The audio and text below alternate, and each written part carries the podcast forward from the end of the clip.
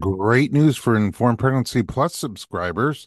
Dive into our Core Connection course included with your subscription. Hosted by Natalie Headings, a pre- and postnatal exercise specialist and ACSM certified personal trainer, she's an incredible teacher. This 5-video series equips you with essential insights to understand what your pelvic floor and core are, how they work, and how to enhance pelvic floor and core strength and proper function during and after your pregnancy and birth. Learn about pelvic floor basics, key postural adjustments, effective muscle releases, and breathing techniques for a healthier core and floor. Don't wait. Visit informedpregnancy.tv and get started with the invaluable Core Connection today.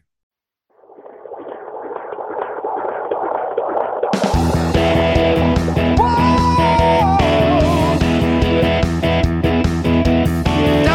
Doctor, give me the news. I got a whole lot of questions for you. This kid's gonna test my will. I got a lot to learn and my baby's due.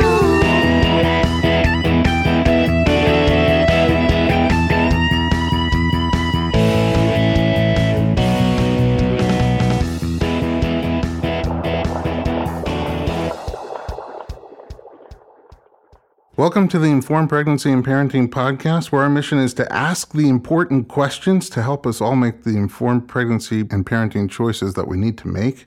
I'm your host, Dr. Elliot Berlin. I'm a prenatal chiropractor here in Los Angeles, California, and I'm here with our co-host, Casey Bixby, who is a costume designer and stylist and owner of the online retail boutique, Bixby Atelier. And Casey's super pregnant with baby number... One. How you doing? Hello. Good. How are you? Fabulous. You know what we're talking about today? I do. The taboos. Pregnancy taboos. The no-nos. Or the yeses. Well, maybe it's yeses. The no's you thought were yeses. Fact versus myth is what we're looking for today. And in my office every day, so many people ask me these questions. Can I eat this? Can I drink this? Can I fly in an airplane? Can I, right? I don't know, lift weights? Have you been holding back? That was obviously the first thing I asked you. Yeah, right away. You walk in and you're like, can I keep running 20 miles a day and lifting weights? And I said, sure. What are you holding? Have you held back? Have you? Yes.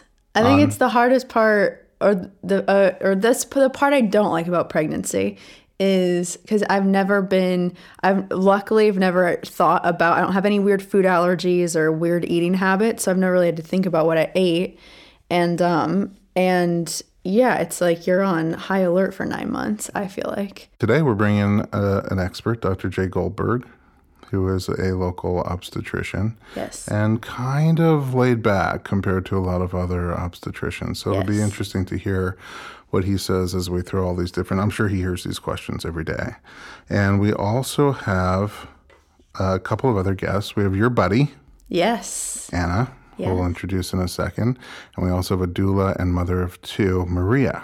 So let's bring them in. Excellent. Casey, we have your friend Anna here today. Anna is 40 weeks and a few days pregnant, having sporadic contractions. So this could be an interesting podcast. Mm-hmm. Welcome to the podcast. Thank you. Happy to be here. Uncomfortable, but happy. So you're this is your first pregnancy. Yes, it is. And how did you find it, the restrictions during pregnancy? Well, like the first 3 months, I think I was really neurotic about everything and the whole like, know this, know that. And then I spoke to my mom who was pregnant in Russia and they didn't have any restrictions. I mean, she like drank vodka throughout her whole pregnancy. And my sister who lives in London, who also was eating like sushi and having wine. So I kind of loosened up a little bit. And also my doctor is a little more laid back than others, I think. Ah, that's helpful. Are there things that you still that you're holding off on? I guess it's like the whole like pasteurized cheese thing, even though I've had not pasteurized cheese before. But I don't know why that scares me. So you're not holding back too much. No, not too much. But when your baby comes, I told Casey when I visit her, I'm going to bring her the deli sandwich and deli meats. The same that's order. What. Yeah. Oh, you missed. I've been holding on to deli meats, which is really annoying. I've been having sushi. Yes. Okay, so deli and meat oysters for you, sushi for Casey. Beautiful. And we also have Maria. Maria is a doula, and also mom of two. had baby number two just how long ago? 3 months ago. 3 months ago. Mm-hmm. And where'd you have that one? You were supposed to be there, but not even the midwives were there because I had him on the floor on all fours in the bathroom. By accident. At our house by accident. We were supposed to go to a birthing center about 10 minutes away and could not make it to the car. Fabulous. Yeah, very different than my first. When did you become a doula? Was it in between just pregnancies? Right after, weeks after I had my daughter, I did the training, and it was at the sanctuary where you can nurse a baby, and when they're newborns, they sleep so often that you could do something like that. So I became a birth doula, did that for 2 years, and then became a postpartum doula in December. What inspired you to become a doula? I wouldn't have been able to make it through my first labor without my doula. I had my husband, who was amazing, and I have a very supportive family, but in the room I just had my doula and my husband and the doctor and the nurses coming in and out, and I couldn't have done it without her. She helped rally our team. And then immediately you said, I have to do this. Yes, yes, absolutely. During your pregnancies, were there things that you didn't do that you held back on because you were pregnant? In the first one, not until we had some weird information on an ultrasound that ended up being nothing, but there was some hemorrhaging that the baby had, and they didn't know what it was, and they had some prognostication that told us it might be something really bad. So at that point, I had been pretty loosey-goosey before then, and then for the rest of the pregnancy, I did hold off on a few things. And then the second time, the only thing I held off on was sushi, but not because I was afraid of it, but just because here in LA, there are so many ways to get around it. I would go to there's one place that would have salmon that's a little bit cooked, mm-hmm. These other like kind of fake sushi things. So I just kind of humored myself with that. And also I'm married to a Frenchman, so not having cheese and wine makes 0 sense. So it was out of the question. It's out of the question. So, so you did have cheese and wine. Yeah. And sushi-like things. Yeah. Sushi-esque. Yeah. Okay, fantastic. Do your clients have a lot of these questions? Your doula absolutely. Clients? They're always worried. Yeah, absolutely. Well, the good news is we have Dr. Jay Goldberg here today, a very, very popular Los Angeles obstetrician. He's been practicing medicine since 1996, and lots of our patients love to go to Dr. Goldberg for, I think, a whole host of reasons. Number one, no agenda in childbirth, other than what everybody wants, which is a safe baby and a safe, healthy mother. And number two is because you're quote unquote laid back, not so all about the fear during pregnancy. And I think people are really looking for that and appreciating that. So thank you for coming on the podcast today. Thank you. We are going to shoot some of the questions that you must hear every single day in your office at you. So if we broke it down by category, first thing is food. Like everybody talks about the food that you can't have. We already talked about with Casey and Anna, the deli meat and hot dogs, things like that. What's going on there? I mean, usually the speech that I give pregnant women when they first come in, the new OB visits, there's usually 4 food groups that we touch on. Uncooked meat, unpasteurized products, cheeses, fish, like big fish, and sushi. So kind of we've touched on those things a little bit, but when something's being made, you don't know how it's being made. So yes, there's plenty of sushi in Los Angeles, and yes, the majority of sushi is going to be fine, but I don't know what product isn't. So in part of my speech, I'm usually saying avoid big fish like shark, mackerel, swordfish, tilefish. You can eat salmon, you can eat tuna, just in small quantities. Avoid unpasteurized products. Avoid deli meats, hot dogs, things like that. But I don't wink at patients and say it's okay to have things, but I do say be smart about the way you approach things. And if you've been to a sushi place so many times and you know that they're cleaning the knives and cleaning the boards beforehand, then right. And the fish is fresh. What is it about these foods that is a concern for someone who's pregnant versus somebody who's not pregnant?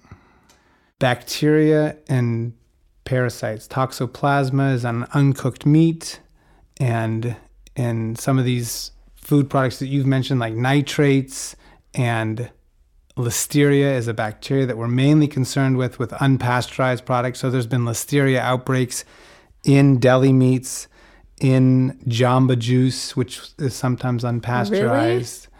In unpasteurized milks and cheeses. Oh, no.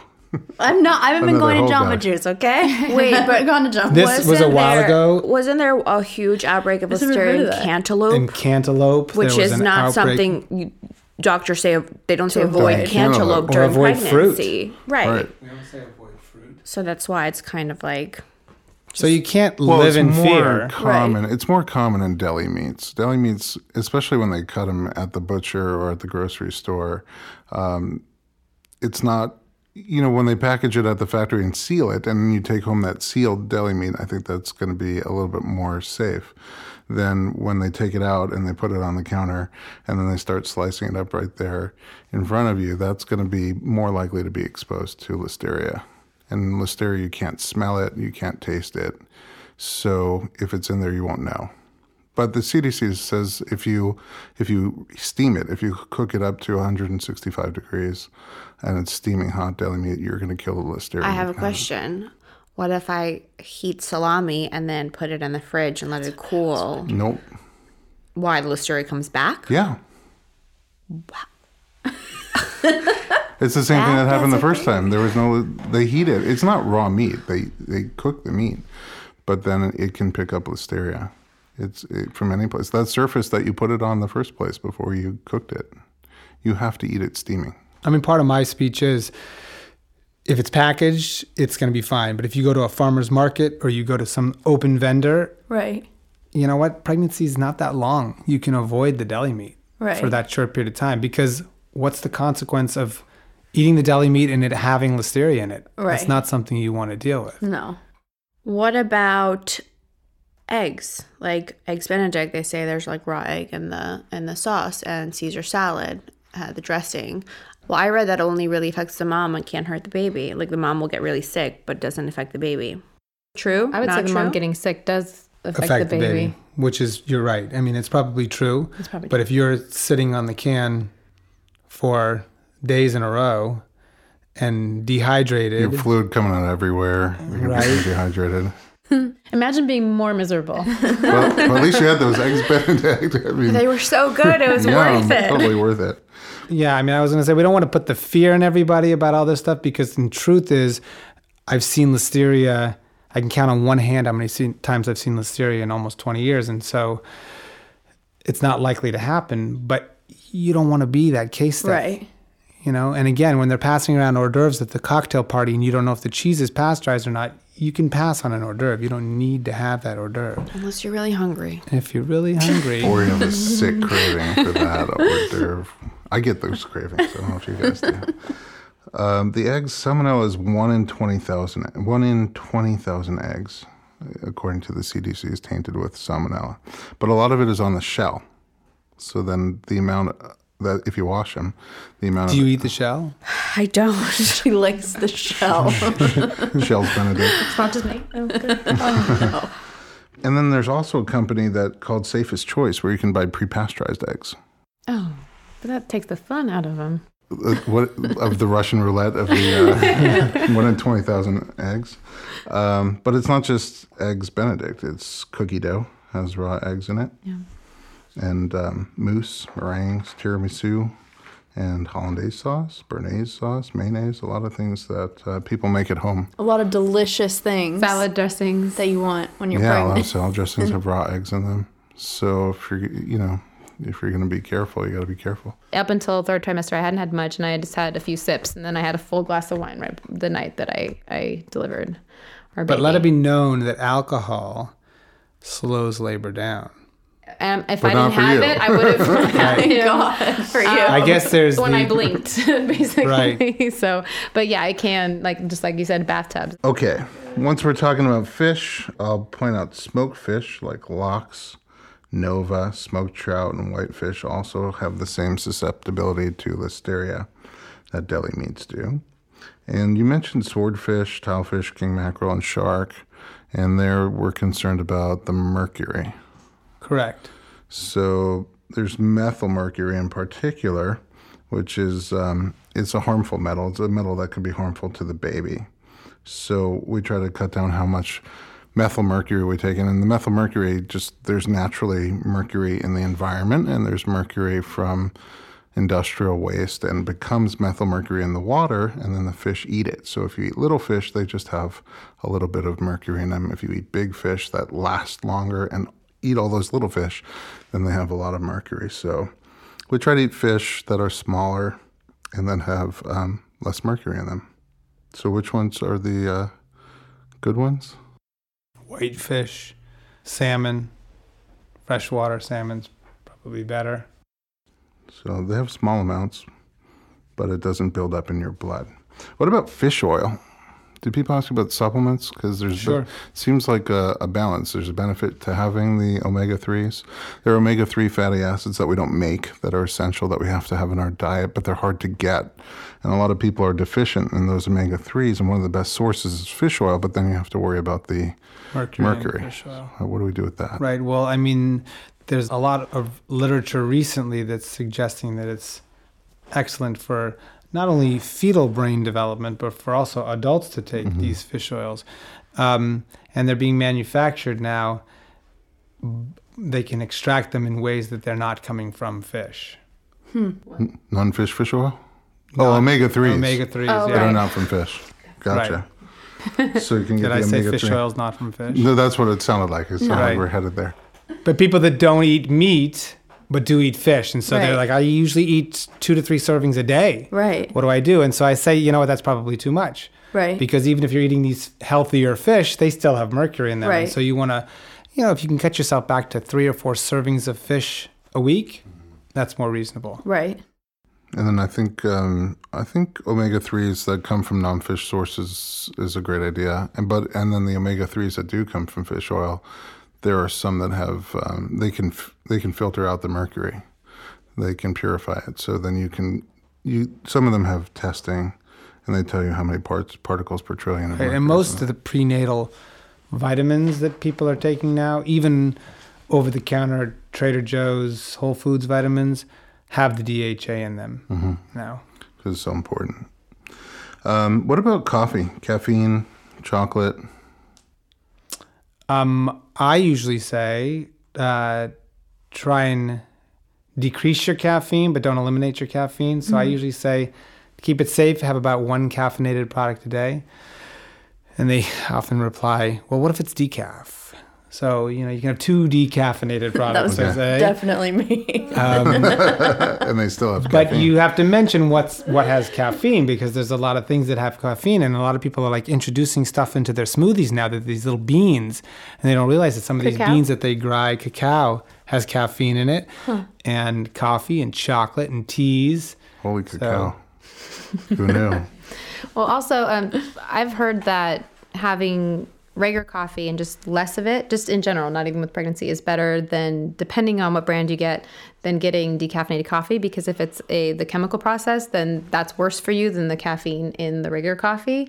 Except there are some brands out there, I know, I think Intelligentsia, there are some that do it with water decaffeination. Yeah. So you kind of have to get geeky and ask them how their decaf is decaffeinated in order to feel confident about decaf. So I would just usually pick 1 cup of caffeine instead of it's also unleaded. Caffeine in the morning is kind of like a comfort thing for people. So you can also make the coffee and hold it in your hands and smell it and have a sip or two and then be satisfied with that. No. That is evil. Teasing? At least you said the sip or two. I thought you weren't even going to go that far. Just smell it. No. And give it to your significant other. Or nurse it throughout the day and constantly reheat it. I didn't have coffee my first trimester just because I was scared. And then I had coffee the rest. Every day? A cup a day.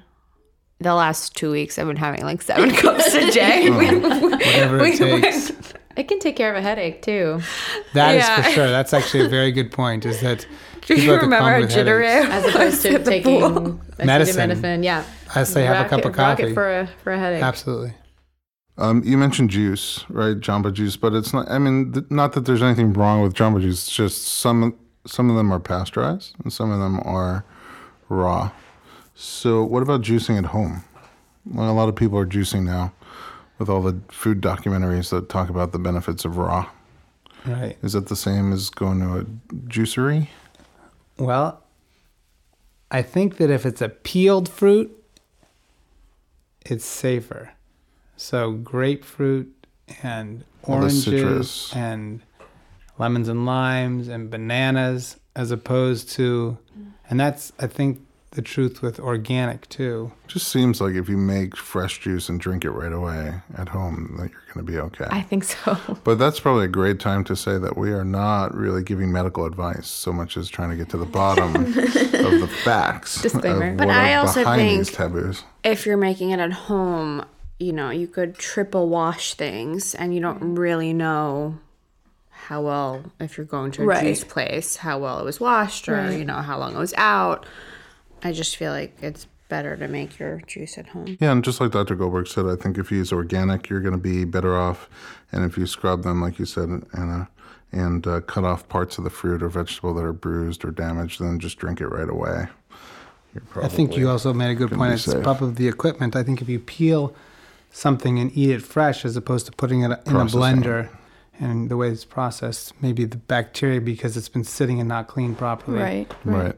So, but at a juicery, they're doing that all day long. Right. But at home, you assume you're going to clean it and then juice it. You could run it over some boiling water. And Right. If you must have fresh juice, that's probably the way to do it. We are going to take a quick commercial break. Don't go anywhere. We'll be right back.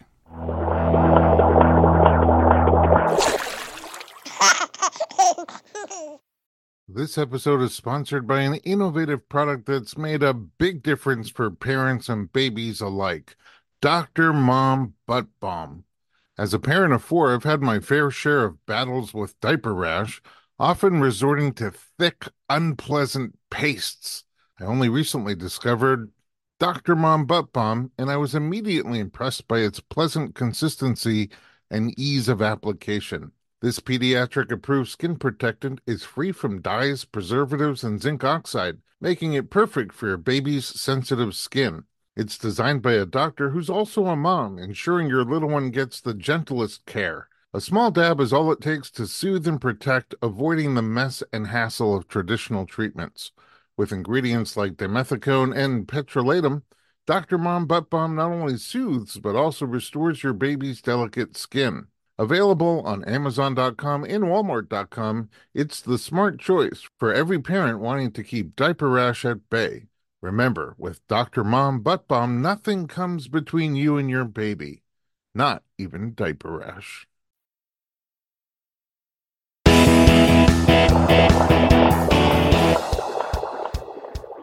Let's move on to alcohol. For me, once I was in my third trimester, I didn't mind having some sips of wine, but it didn't even sound that great to me that I ever wanted more than that. So I wasn't trying to be anyone, you know, a big hero until the night that I had him. I didn't have as much as I had, but I wasn't afraid of it third trimester. So yeah, in Europe, and you can speak to Russia, but there really isn't that taboo. In Europe, is there a limit? Well, they're going to also sit down and have a bottle of wine with dinner? I think for pregnant women, I did see a specialist when I was in Paris, but other than that, we didn't talk about, I was in my second trimester, but it wasn't about that. So he didn't talk to me about it, but I'm sure, you know, for liability's sake and just also to be vigilant against fetal alcohol syndrome, I'm sure they tell pregnant women not to overdo it and probably not to drink first and second trimester. I can't speak to that for sure, but I can only imagine that that's how it is. But I think in general, the society has less of a taboo. And I think for sure, third trimester, those many a French woman will. Right. We don't know what the limit is. So we don't know if it's one glass a day or a 6-pack a day or a bottle and a half. We don't know what that number is, and the number is probably different for different people. That's the thing. It's very likely that some people tolerate it different than other people or process it different than other people. Sure. So because of that, we say no alcohol. Well, we don't say no alcohol. Well, I'm saying the government says there's no amount of alcohol that's proven safe for pregnancy.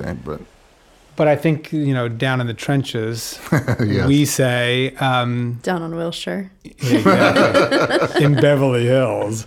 We say...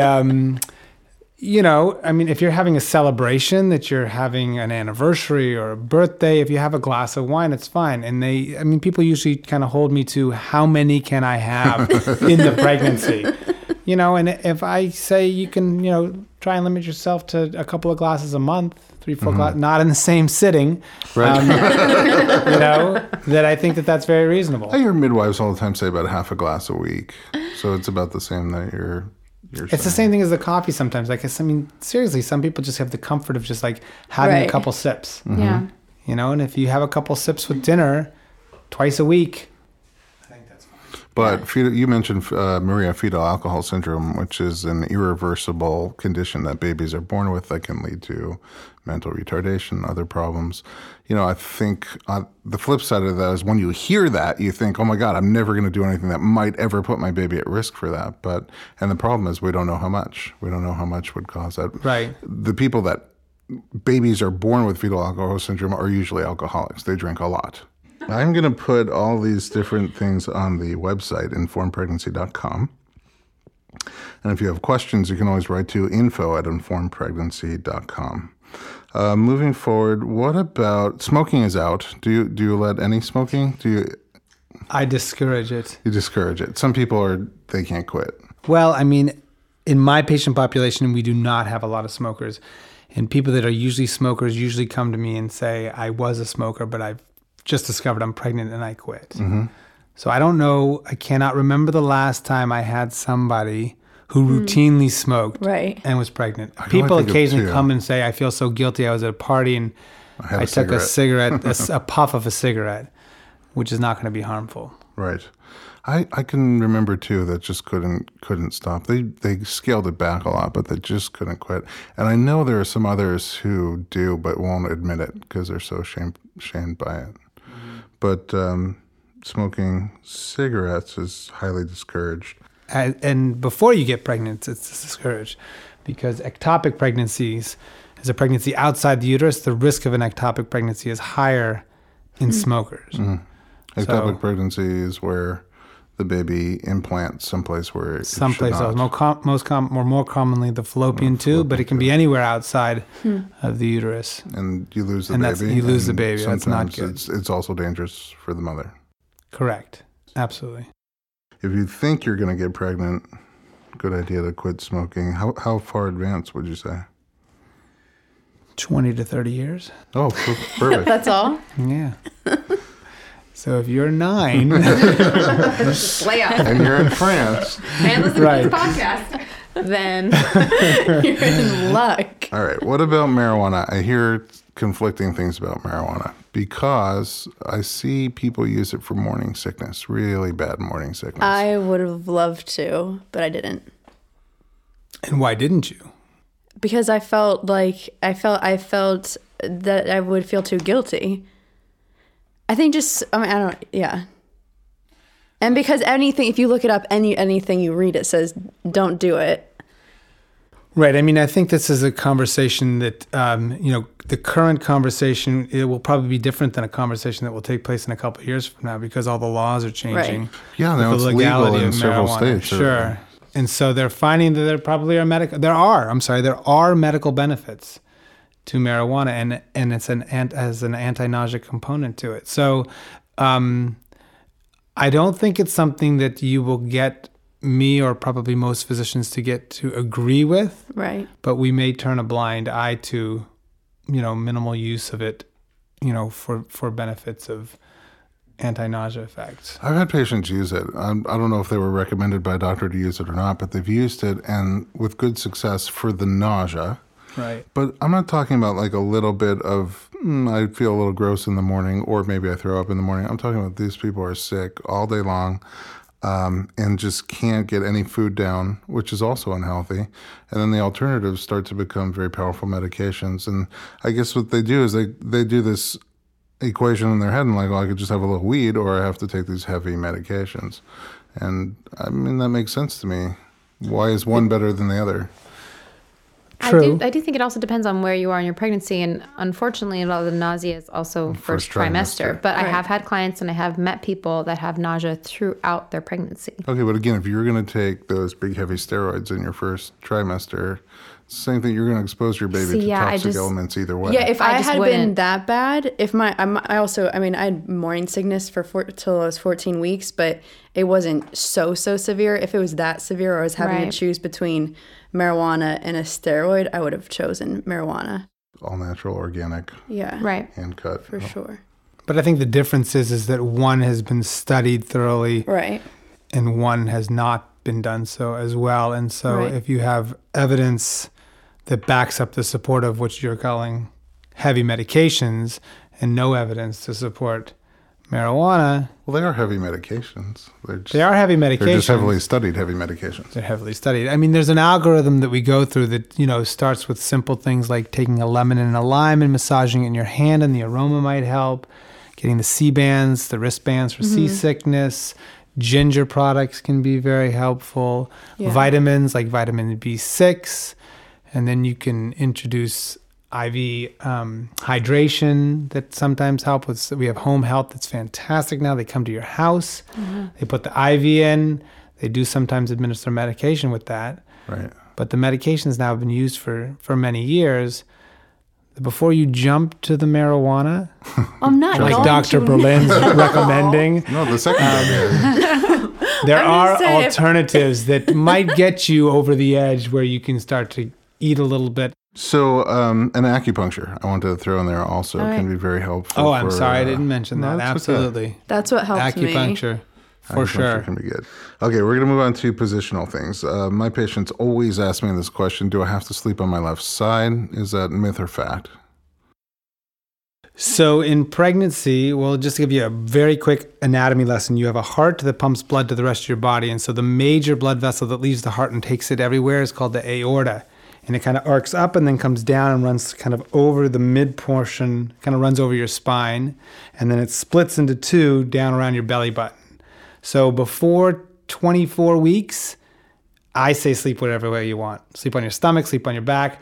After 24 weeks, the uterus itself is then getting big enough and heavy enough that if you lie on your back for a prolonged period of time, it's going to press on that aorta and in theory diminish the blood flow below that area, which is the blood flow to the uterus. So you want to avoid lying on your back after about 24, 25 weeks. And I don't care what side you lie on. I don't care if it's your left or your right.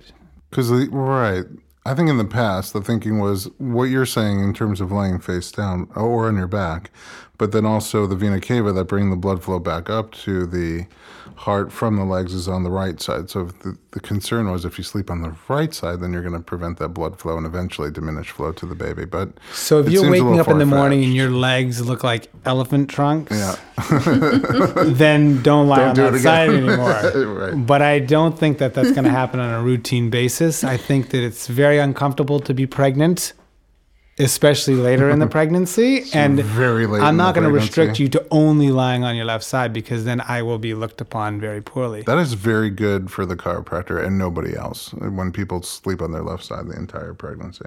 Right, exactly. I would also say that if you're going to decrease blood flow to the baby from the vena cava on the right side, you're going to have a diminished blood flow first. So you'll feel nauseous, lightheaded, dizzy, something. And you'll get into a different position. What about the feet? People, you guys get foot massage. I know you do. Yeah. We go together, too. Together. We've all three been. Without Dr. They didn't know I was there. Well, I had one at 8 p.m. the night that I had him. Oh, really? So maybe there is truth to what they say about foot massage. Well, I mean, acupuncture. I mean, there's pressure points, right? There's no truth to it, people, okay? Listen, I've been doing it for 3 weeks. That doesn't mean anything. I scream, press harder. Do all the points. It's the sake. It all goes back to that sake that you had. That and counteracts everything. Get foot massages and enjoy them. Maybe you should get one tonight. Get one tonight. You've tried everything. I got one last night.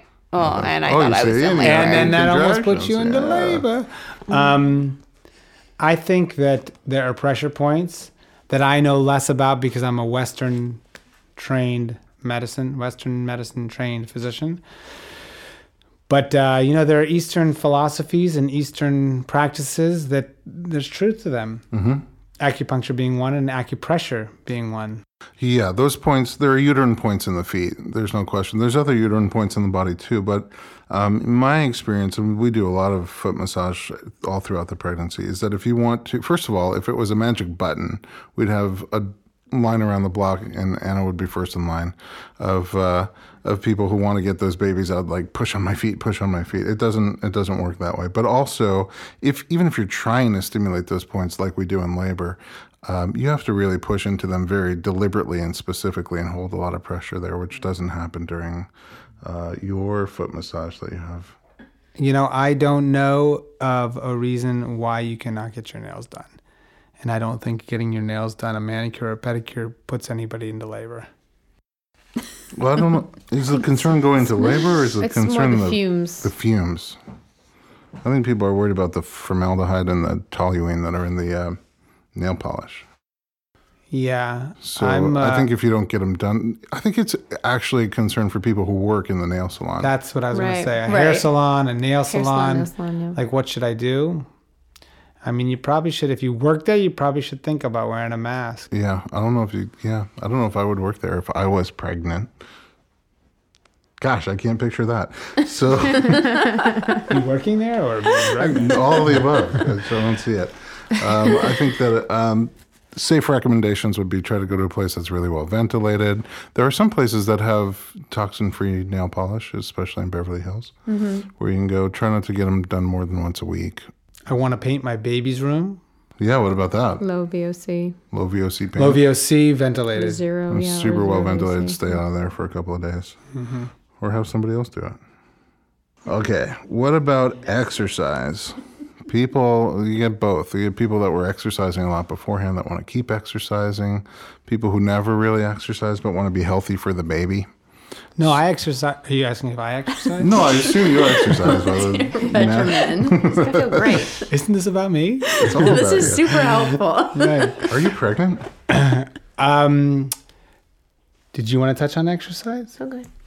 I strongly encourage exercise, but exercise is very interesting because exercise gets you into shape, and you want to be in shape when you're going to have to push a baby out. It's pushing a baby out, you know, we equate it to running a marathon sometimes. I mean, some people have to push for a while, and it's a laborious process. And so you really have to be in shape for it.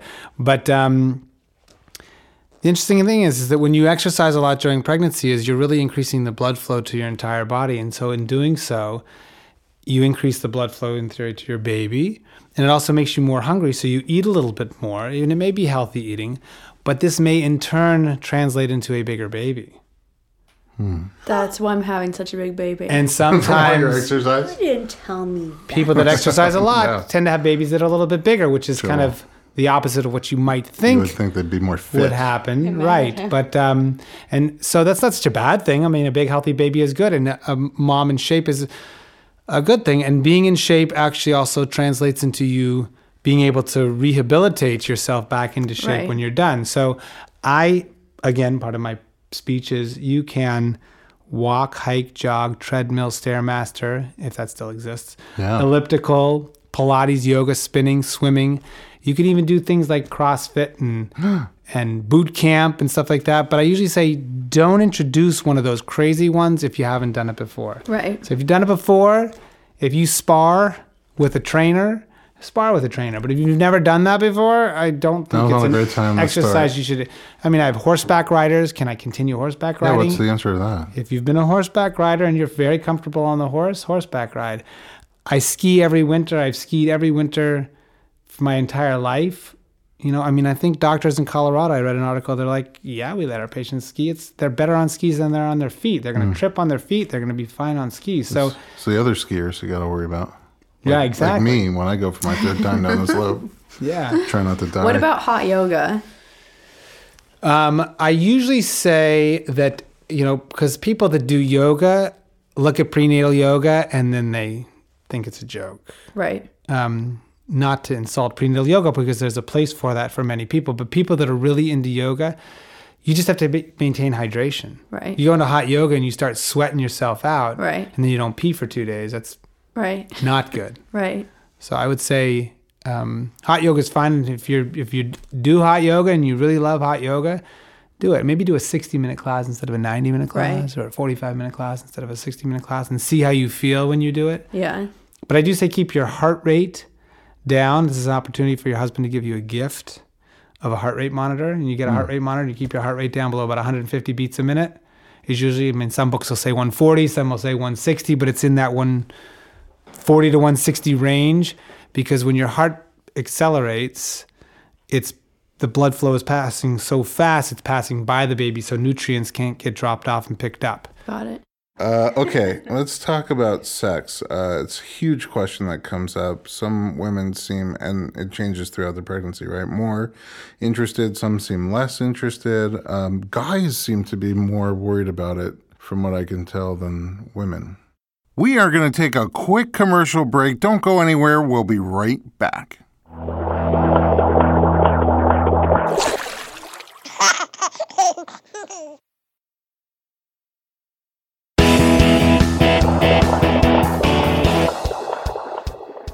Is there harm, or is there risk of harming the baby from sex during pregnancy? No. I mean, there's a joke that goes along with that. Sure. You got to tell it. No. Can't just say that. Yes. I mean, there are some men that would like to believe they could harm the baby. No. I mean, I think that the most important thing is intimacy is important throughout your pregnancy, because as you're changing, you're physically feeling different and looking different. And so, you know, it'd be nice if you guys could be intimate with each other. And it works both ways, because, yes, your husband is going to probably be, or your partner is going to be, you know, worried that they may be harming you, or that they may have a reaction that creates a reaction in you that you didn't anticipate. And so I think intimacy throughout the pregnancy is important. And there's some thought that there's some prostaglandins in the sperm that at the end of the pregnancy that maybe it can trigger labor. Oh. And we have another head shaking no, that no, the acupressure doesn't work, the sex doesn't work, the alcohol doesn't work. We'll find something. Right. Maybe just time works. Yeah. Time does work. She's going. We got an end date here. She's moving. You can also tell she's a very happy person most of the time, and look at her now. So something's going on. Something's happening. This is for real. There are certain medical issues. Are there certain medical issues that would make sex a problem? Oh, yes. So preterm labor, a shortening cervix called incompetent cervix. Oh. Is that what you're asking? Yeah, those kind of things. Yeah, so incompetent cervix is where your cervix, which holds the baby in, isn't doing the job, and so it shortens prematurely. If that's happening, I mean, your doctor will discuss this with you, but if you're starting to have premature contractions, again, the sperm may cause more contractions, so you want to avoid it, sex for those reasons. If you're having bleeding early in the pregnancy, bleeding can be triggered from intercourse. So if you usually my rule is if you have sex and you have bleeding, then no sex or exercise for, I say, 2 to 3 days. Mm-hmm. Mm-hmm. Let things cool down. If you have sex again and you have bleeding again shortly thereafter, then you might want to wait a longer period of time. Sure. But check in with the doc just to make sure that they are aware of everything that's going on. Also, if your water's broken, no sex? No sex. Well, I mean, you can hear different opinions, but it's, you generally do not want anything inserted or in the vagina if your water is already broken. What if you're having sex and your water breaks? I think God's got that covered. Can he finish? Is that what the question is? Right. That's a practical question. I'd be so excited that everything you just finished. Just, you know. How do you even know? And what about post-baby? What about postpartum? How long should you wait to have sex? So typically the recommendation is to wait 6 weeks. So you usually see your doctor 6 weeks after a vaginal delivery. So we usually say wait the 6 weeks. If you've had a C-section, the question often is, why do I have to wait 6 weeks? Right? So if you feel like having sex 4 weeks after you've had a baby and you had a C-section, more power to you. But I don't know if... I don't know if that's going to be a strong desire. Our patients are sometimes... Occasionally I have a patient that comes back and says, we already had sex. More often I have, can you give me another 2 weeks? Is there a concern of oral sex during pregnancy, medically speaking? Yes. Air in the vagina. And I mean, the likelihood of this happening is very small. Slim, right. But wouldn't that be more from intercourse than from oral sex? No. Well, I guess theoretically, but I mean, if air gets into the bloodstream, then that can cause what's called an air embolism. Oh, good night. Good night, yeah. Literally, good night. Right. Me too. So that's why we discourage things like water skiing or water sports where you could like hit the water hard and water can... Taking a lot of air. So, so am I discouraging one from oral intercourse during pregnancy? No, but I guess you would have to warn your partner. What about, this question comes up a lot, can I pet my cat? People are always worried about their cats. What is the concern with cats? Do you guys have cats? Do you have a cat? Anna does. I have two. You have two cats? Do you pet the cat? Yes, and they even sleep with me. So what is the concern? Why cats and not other animals? Toxoplasma. Okay, is bacteria? In cat feces and uncooked meat. Why it chose those two places to live, I'm not exactly sure. But so we say we discourage you from changing the litter box of cats. Nowadays, we're very lucky because most of these things are automated. They have automated cat box cleaners. But sitting on your lap, petting your cat, all that kind of stuff. I mean, what if my cat forgets to use the litter box and has a little poop? Can I pick it up? You know, you hopefully have somebody else that can help you pick it up. But if you needed to pick it up, you know, if you wore a glove or if you washed your hands immediately after with soap and avoid any contact with your mouth or nose, that's beneficial. So you can play with the cat. You just can't change the litter. It's correct. In the poop. It's in the poop. So they get it the same way we would get it. They eat like raw rodents and snakes and birds and things like that. It gets into their digestive system and they poop it out. So if you're just playing with your cat, you should be okay. But if you're changing the feces, you might become infected. Right. And, you know, a lot of people come in and they say, I've had cats for my whole life. Can I get tested for toxoplasma? And then if you carry immunity to it, then there's maybe a little bit more safety. Oh, I was positive for it way before I got pregnant. Yeah, so you probably carry an immunity to it, so you probably should be less concerned. Okay, I want to say about toxoplasma that it's a parasite. It doesn't become infectious until 1 to 5 days after it sheds from the cat feces. So if you change the litter every day, you're going to avoid getting infected from it. And of course, if you're the one that has to do it, you wear gloves and you wash your hands really thoroughly before and after. We talked about nail polish, hair dye. Do people ask you about that? Sure. So I usually say avoid hair coloring in the first trimester, and this is not something I learned in medical school. It's something I learned while practicing in Beverly Hills. So usually avoid touching the roots in the first trimester. You can highlight your hair, but again, avoid touching the roots. If you really have to color your hair, try and have the vegetable dyes, which are not chemical-free. They're just reduced in the amount of chemicals they have. And so, again, you know what? It's kind of sexy to have different color roots. Moving right along. Tanning. Tanning beds, tanning sprays. So, I mean, this comes up a lot of times. People want to get a little something before they go on vacation because they don't want to go on vacation and get burnt. The baby moon. They go on the baby moon or whatever it might be. I mean, I'm not a big fan of them in the general sense. I mean, I will say if you want to go into the tanning bed once or twice before a vacation, that's fine. But don't make a habit of it. Mm-hmm. I think like you said, it's more of a risk to the mother than the baby. Sure.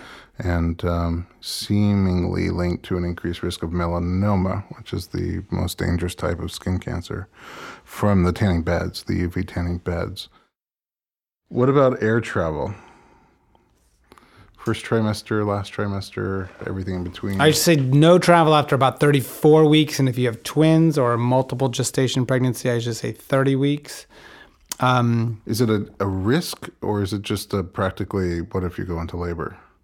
Is there an issue with the altitude, with the UV?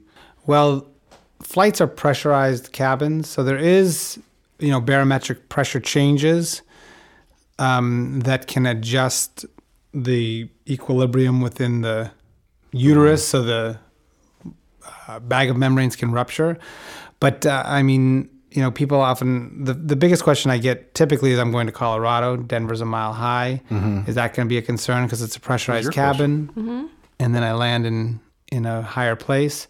Yes, these things are definitely risks. I mean, again, I've been practicing for what I feel is a long time, and I've had one person break her bag of water. She was about 36 weeks when she got off a flight. I mean, was that because of the flight tonight? Yeah, was that the flight that did it? I mean, I don't think it was the flight that did it. So I think that it's more of a concern of I might deliver where I am. All right. You know, and so where do you put the seatbelt? Underneath, just like you do in the car, under the belly. Oh, right. Oh, yeah. Usually it goes across the belly. Yeah, under. It's deep under the belly. Any other tips for flying? Did you fly? You flew a lot, pregnant. Mm-hmm, but I haven't flown, I think I was 6 months pregnant by the time I came back from work, so I haven't flown since then. Was it different flying 6 months pregnant? Flying pregnant is the worst thing on the planet. You have to get up every hour and walk around, you have to pee, you're uncomfortable. You get up and walk around because you're uncomfortable, or to just get your circulation going? For your circulation every hour. Or, I mean, that's what I would do. But so you have to set a phone, your alarm on your phone's going off. It's terrible. You can also get dehydrated up there. So it's, oh, yeah, then you're worried about that, too. So then you're drinking all this water, so you're peeing, so you're actually eating up every 30 minutes.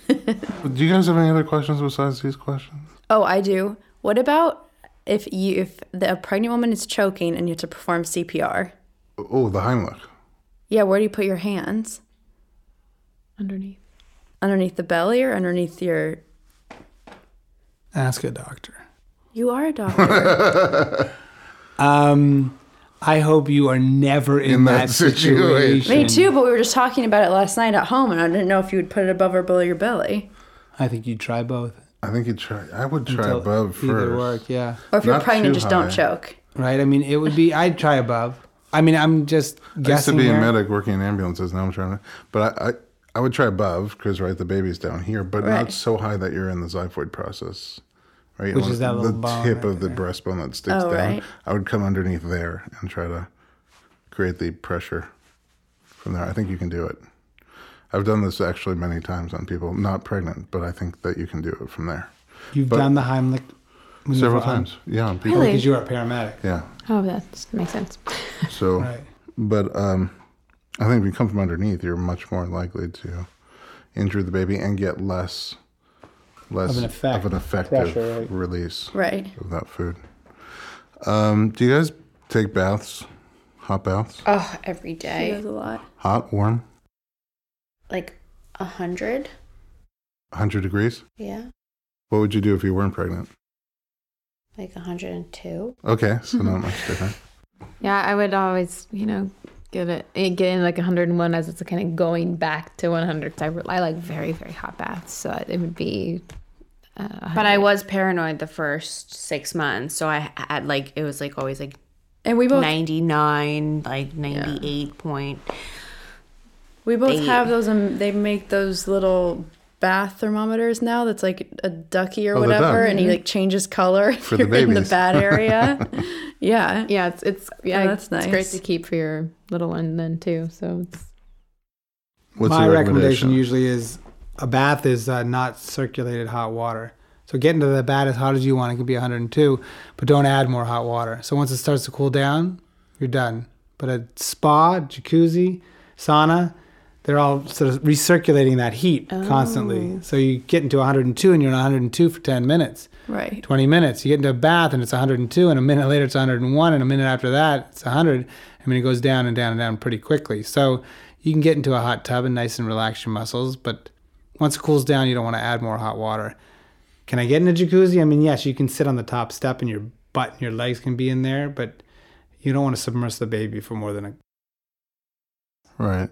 And I think even in a bath, you're more likely to have part of you outside of the water than if you're in a jacuzzi where you're just totally... Well, have you seen their bathtubs?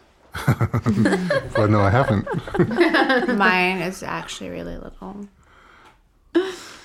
Is part of you out of the water when you're in the bath? Yeah, like my belly's out and my top... Like see, so that's shoulder. A lot less of a risk. Is there a magic number? We're worried about the core temperature getting too hot. Yeah, so that is something that you're concerned about. Like, you want to avoid that. So when you're sick in the middle of winter or whenever you get a cold, that's the one thing. Like a stuffy nose and a sore throat and a headache, those are bad for you, but they're not bad for the baby. A fever is bad for a baby. And so we usually want you to, that's the one time that we would encourage you to take medicine, is to take something to bring a fever down. That medicine is typically Tylenol. I've heard of it. And that medicine now has been, there's a new study that just came out about overuse of Tylenol and ADHD. It being a problem. So if you're going to use Tylenol, use it. It's safe in pregnancy, in moderation. Sparingly. Sweet. I think we covered a lot of information today. Like I said before, we're going to put all these facts and figures up on the website so that our listeners can get the information that they need to make informed choices, which is our goal. I want to thank everybody for being here, Dr. Jay Goldberg and Maria and Anna, who's hopefully, like, what do you think, tonight? I hope. Thank you so much for being here and sharing your expertise and helping people make more informed choices. That is the Informed Pregnancy Podcast. You can visit us at informedpregnancy.com. And if you have any questions, feel free to write to info@informedpregnancy.com.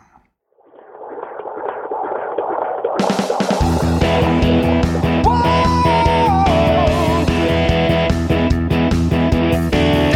Doctor, give me the news. I got a whole lot of questions for you. This kid's gonna test my will. I got a lot to learn, and